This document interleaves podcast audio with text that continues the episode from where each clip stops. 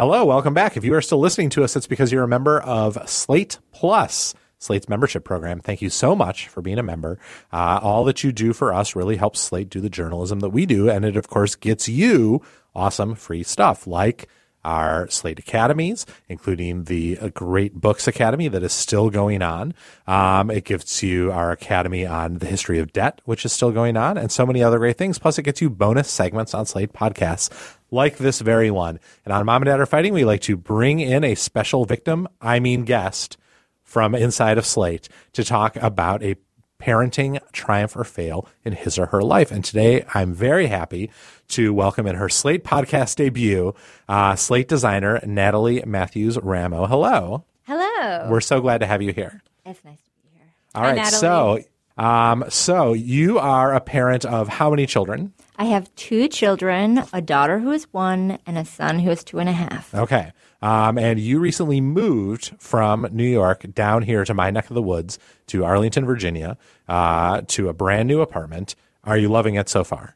Yeah, Virginia is wonderful. Yes, you hear that, Allison? Virginia is great. Uh, all right, so we like to ask our Slate guests a triumph or fail from their parenting lives. Do you have a triumph or a fail for us today? I would say probably all fails. So I, yes, fail. Yes, we like fails better. I mean, we tell people they can do either, but we like fails better.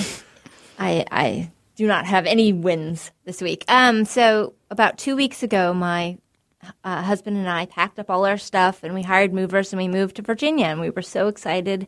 Um, but the movers, of course, take two days to move and we can move in one. Right. So we drove down and we show up at our apartment and we're all like, it's right before closing, before the last second before you can get your keys. So we open the door. We're really excited. We put our stuff down. Um, my husband leaves to go get something for dinner, and I'm left there with both kids. And so my son, never having been to a new apartment, this big open space, he got so excited. He ran and ran and ran and ran and ran, turning all the light switches off. He was so excited. Um, I was like, this is too much. So I put him in the bedroom with an iPad up for about a couple minutes while I went to go make a bottle for his sister.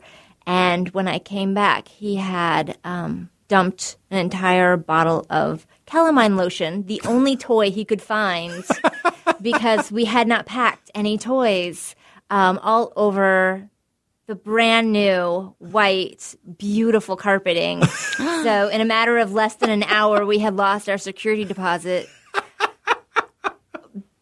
because now we have a giant pink calamine lotion stain. So, Ah, well, that's so it. I like that. Toys, I like that. toys. Right. That's like a series of fails that accumulated, uh, like that ended in this amazing fail. But like the first one, right, is as you realize now, you got to pack toys in the like in the car so that you can have something to occupy the kids in this empty space. Yes. Uh, and then.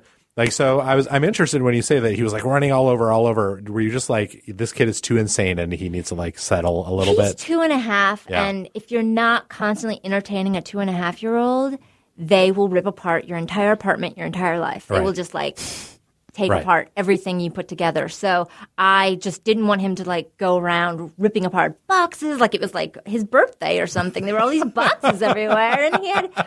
You know, so much to choose from. So it was just too too exciting for him. And I thought if he put it in front of an iPad for a second, he might calm down. Mm-hmm. I don't really Wait. see this as your fail. It's his fail. no, no. That's the spirit of this podcast, Nat, as you know. blame the kid. right.